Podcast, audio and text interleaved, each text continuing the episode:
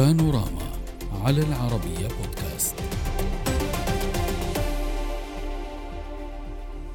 في انتكاسة كبيرة للاتفاق النووي الإيراني الجديد كما يبدو، وفي ظل المفاوضات بين موسكو وطهران بشأن أنشطة الأسلحة النووية الإيرانية، نقلت قناة فوكس نيوز الأمريكية أن إيران أبرمت صفقات سرية مع روسيا لضمان اليورانيوم التي حصلت عليه موسكو من طهران إبان الاتفاق النووي.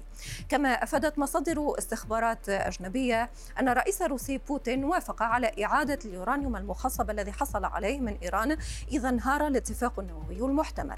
وقال مسؤولو المخابرات أن بوتين الذي قام برحلة خاصة إلى إيران لمتابعة صفقات التسلح بين البلدين وافق على الطلب الإيراني على ما يبدو بسبب اهتمامه بتعويض الإيرانيين ومساعدتهم.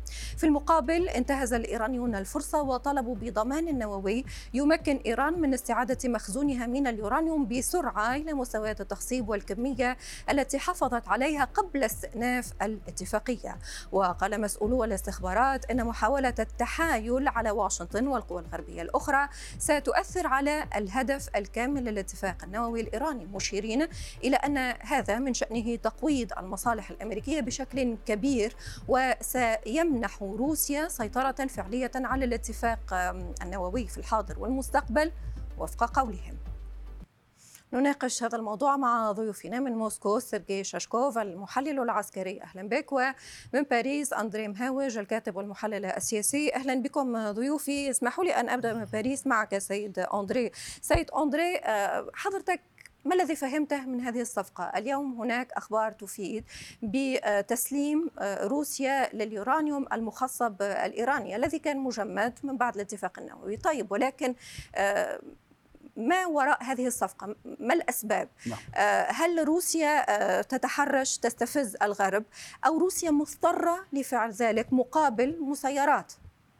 مساء الخير. طبعا هذه الأخبار هي حتى الآن مجرد تقارير استخباراتية نقلتها بعض وسائل الإعلام بالولايات المتحدة الأمريكية. صحيح. الولايات المتحدة الأمريكية أو حتى الاتحاد الأوروبي لم يعلقوا بعد رسميا لا بالنفي ولا بالتأكيد، وكذلك الأمر بالنسبة لموسكو وإيران. إذا نحن اليوم أمام بدرجة الأولى هو محاولات ربما حرب إعلامية، تسريب أخبار بهدف معين محدد لعدة أسباب. طبعا اليوم هناك الطرفان الروسي والإيراني، كل واحد منهما بحاجة للآخر، ولكن كل طرف لأهداف محددة.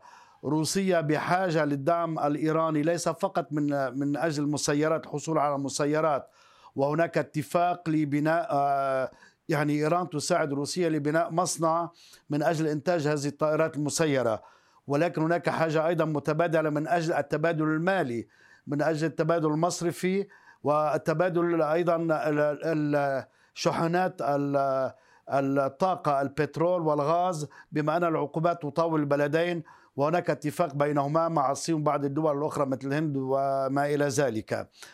أما بالنسبة لروسيا اليوم، تسريب هذا الخبر قد يكون مفيدا لروسيا، أولا لكي توحي لإيران بأن على استعداد لمساعدتها والوقوف إلى جانبها في الملف النووي الإيراني في مواجهة الغرب، لكي تحصل بالمقابل على مزيد من المساعدات الإيرانية في مجال المسيرات والأمور الأخرى التي تحدثنا عنها، وأيضا من أجل الضغط على الأوروبيين الذين يحاولون اليوم أو يسعون من أجل تزويد أوكرانيا بأسلحة متطورة، أسلحة جديدة. نعم. سمعنا بأن الولايات المتحدة الأمريكية ستبدأ قريبا بتدريب طيارين أوكران على طائرات F-16.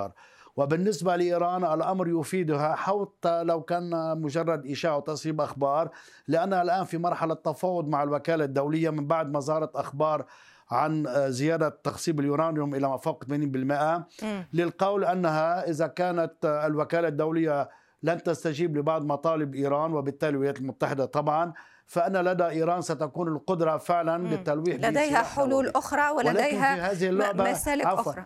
تفضل. نعم، ولكن هناك لاعب أساسي في كل هذه الأمور هو إسرائيل.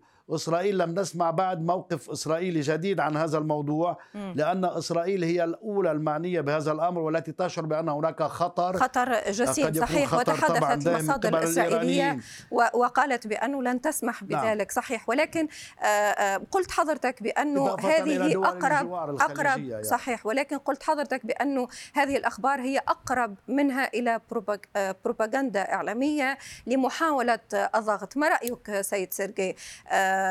هل هي بروباغندا إعلامية لأن روسيا لن تلعب مثل هكذا لعبة مع الغرب؟ الموضوع المطروح هو بمثابة رواية مبنية على تقارير يقال إنها استخباراتية مأخوذة من مراجع مجهولة ونشرتها صحف غربية. فنحن نعلم أن في السابق وسائل الإعلام الغربية كانت تستعمل أكثر من مرة في نشر المعلومات الكاذبة لا أساس لها، أو المعلومات التي تم نشرها بالضغط من قبل الأوساط المعنية في الغرب. المعلوم أن هناك تعاون متين وطويل الأمد بين روسيا والجمهورية الإسلامية، والتعاون هذا يشمل المجالات كفة بما فيها التعاون في مجال النووي. المعلوم أن هناك محطة نووية في بوشير تم بناؤها بالمساعدة الفنية والتكنولوجية الروسية، ولكن هناك شرط واحد: التعاون النووي بين روسيا وإيران يتم تنفيذه في اتجاه السلمي فقط. يعني أفهمنك بأنه موسكو لا يمكن بأي شكل من الأشكال أن تقدم على هكذا خطوة وأن تسلم اليورانيوم المخصب لإيران لأي حسابات كانت؟ أبدا إطلاقا، لأن هناك معاهدة عدم انتشار الأسلحة النووية، وكل دول النادي النووي دون استثناء تلتزم بالبنود المثبتة في هذه المعاهدة. فلا يمكن أن تقدم روسيا أو غير روسيا سلاح نووي أو اليورانيوم المخصب إلى درجة التي تسمح باستخدامه في تصنيع الرؤوس النووية إلى أي طرف آخر. فهذا مثل ما قلت في البداية رواية لا أساس لها من الصحة. طيب سيد أندري، حتى تثبت صحة هذه الأخبار من عدمها، ولكن في العموم العلاقة المتينة الحالية على الأقل التي تجمع إيران بروسيا قد تفتح كذلك المجال لاستفهامات ولمخاطر. يقول الغرب بأنه هذا التقارب لن يفيدهم في شيء. حضرتك، هل هناك مخاطر فعلية من هذا التقارب في هذه المرحلة الحساسة بالتحديد وما هي؟ طبعا، بس بالنسبة لهذا الموضوع يعني يقول الضيف من موسكو بأن الغرب اعتاد على تسريب مثل هذه المعلومات، ولما لا يمكن أن يكون أيضا احتمال آخر أن التسريب جاء من قبل إما الاستخبارات عن مصادر من روسيا أو من إيران من أجل إحداث هذه البلبلة. على كل حال اليوم هناك مخاطر، طبعا المخاطر اليوم على عدة جبهات. بالنسبة لأوروبا هناك مخاطر سيد على الجبهة الأوروبية مع أوكرانيا مع روسيا. فقط لأنك أتيت على نقطة ملفتة سيد أندري، كنت تسمعني. في أوكرانيا بالأخص سيد أندري، إذا تمكنت روسيا من الحصول على أسلحة إضافية، لأنه حضرتك أتيت على نقطة جدا مهمة. طيب لو يمكن إبلاغ ضيفي بأنه لا يسمعنا لألتقط تعليق السيد شاشكوف. سيد شاشكوف، سأعود لك سيد أندري بعد قليل. يبدو بأن هناك خلل بسيط على مستوى الصوت، ولكن سيد شاشكوف ضيفي يقول بأنه هذه المعلومات المسربة يمكن أن تكون يعني نابعة عن روسيا أو عن إيران وليس يعني فرضا عن الغرب، عن الولايات المتحدة الأمريكية أو أوروبا. ما رأيك؟ أنا لا أشارك هذه وجهة النظر، لأن المعلوم أن لا طهران ولا موسكو أكدت رسميا لحد الآن وصول المسيرات الإيرانية إلى روسيا واستخدامها في القتال في أوكرانيا. فطالما هذا الموضوع وموضوع آخر مرتبط بذلك الاتفاقية التي يقال أنه تم التوقيع عليها بشأن تجهيز سلاح الجو الإيراني بمقاتلات روسية نوع سوخوي 35. أيضا لحد الآن ليس هناك أي شيء يثبت هذا الموضوع رسميا. ولكن لماذا تستبعد سيد سيرجي، لماذا تستبعد أن تكون روسيا هي من فجرت أو من سربت مثل هكذا معلومات؟ ضيفي منذ قليل يقول بأنه من مصلحتها كذلك أن تجس نبض الغرب فيما يخص هذا الموضوع، أن تحذرهم، أن تقول لهم هناك مسلك آخر يمكن أن أسلكه إذا ما طورتم الموضوع وصلحتم أكثر. لماذا تستبعد أن تكون روسيا وراء ذلك؟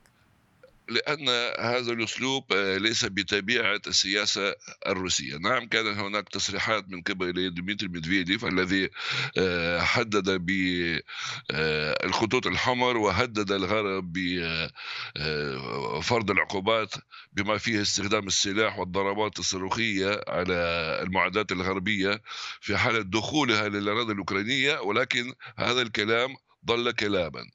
إذن كما نعلم التحديدات بهذا الشأن الخطير، وبالفعل الملف النووي هذا موضوع جدي للغاية. صحيح. وهناك دولة إسرائيل وهي تراقب كل تطورات مرتبطة بالملف النووي الإيراني بكل الانتباه، فلا يمكن استخدام هذه الورقة في هذه اللعبة لأنه الموضوع خطير. طيب وضحت هذه النقطة للغاية. صحيح وضحت هذه النقطة. فقط كان تعليق على سيد أندري. سيد أندري، عطلنا من جديد بعد تخطينا لهذا هذه المشكلة البسيطة من عندكم، ولكن كنت تحدثني عن المخاطر، مخاطر هذا التقارب بالنسبة للغرب. خلينا نفصل هذه المخاطر ونقرأ تداعياتها بعناوين بارزة لو سمحت. نعم، كما ذكر الضيف، المخاطر اليوم هي اللجوء الى استخدام السلاح النووي، وهو امر من يعني من من من صعوبه جدا، حتى يمكن القول من رابع المستحيلات. هو سلاح رادع يعني يقيم توازن الرعب من دون اللجوء اليه. بالنسبه للغرب، حصول ايران على السلاح النووي حتى لو كان رسميا الخطاب الرسمي والمرشد الأعلى يقول بأن هذا هو ضد العقيدة وضد الدين الإسلامي ككل وضد عقيدة النظام، ولكن مجرد إبقاء هذا الغموض حول قدرة إيران على إنتاج السلاح. وقبل أيام قالت الإدارة الأمريكية أن يلزم إيران حوالي 12 يوم فقط، يجعل من التوتر، أولا التوتر في المنطقة، وهذا التوتر قد لا يمكن احتوائه، وعندها ستجر أوروبا والغرب عموما وحتى روسيا أمام جبهات عدة من التوتر والتصعيد. ممكن أن إسرائيل تستخدم هذا الأمر كحجة حتى من دون التأكد من وجود عمليا نقل هذا اليورانيوم من أجل القيام بضربة استباقية. اليوم هناك صحيح، وكان السيد سيرجي تحدث عن ذلك. صحيح سيد أندري، وكان ضيفي تحدث عن ذلك وقال بأنه مش من مصلحة موسكو أنها تقدم على هكذا خطوة. ولكن سيد أندري سأنهي معك باختصار لو سمحت لي، هل يمكن أن تكون في مصلحة إيران بإعادة إحياء اتفاق 2015 أو أي اتفاق كان يخص الملف النووي؟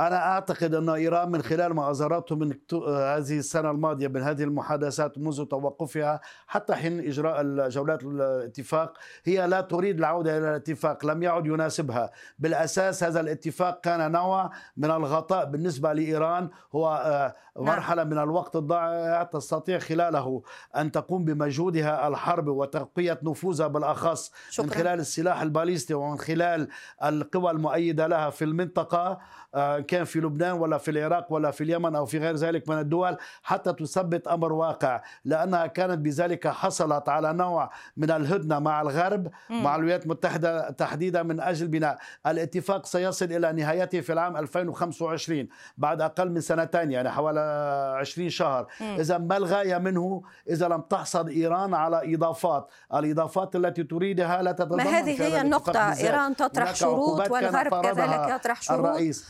هناك معضلة في إيجاد حل وسط. صحيح، ولكن انتهى، أعذرني على المقاطعة، انتهى فك الحصار عن الأموال، تريد العقوبات التي فرضها الرئيس ترامب. أود شكرك جزيل الشكر من باريس أندري مهاوج الكاتب والمحلل السياسي، وشكر كذلك لحضرتك ضيفي من موسكو سيرجي شاشكوف المحلل العسكري. شكرا لكما. السلام عليكم.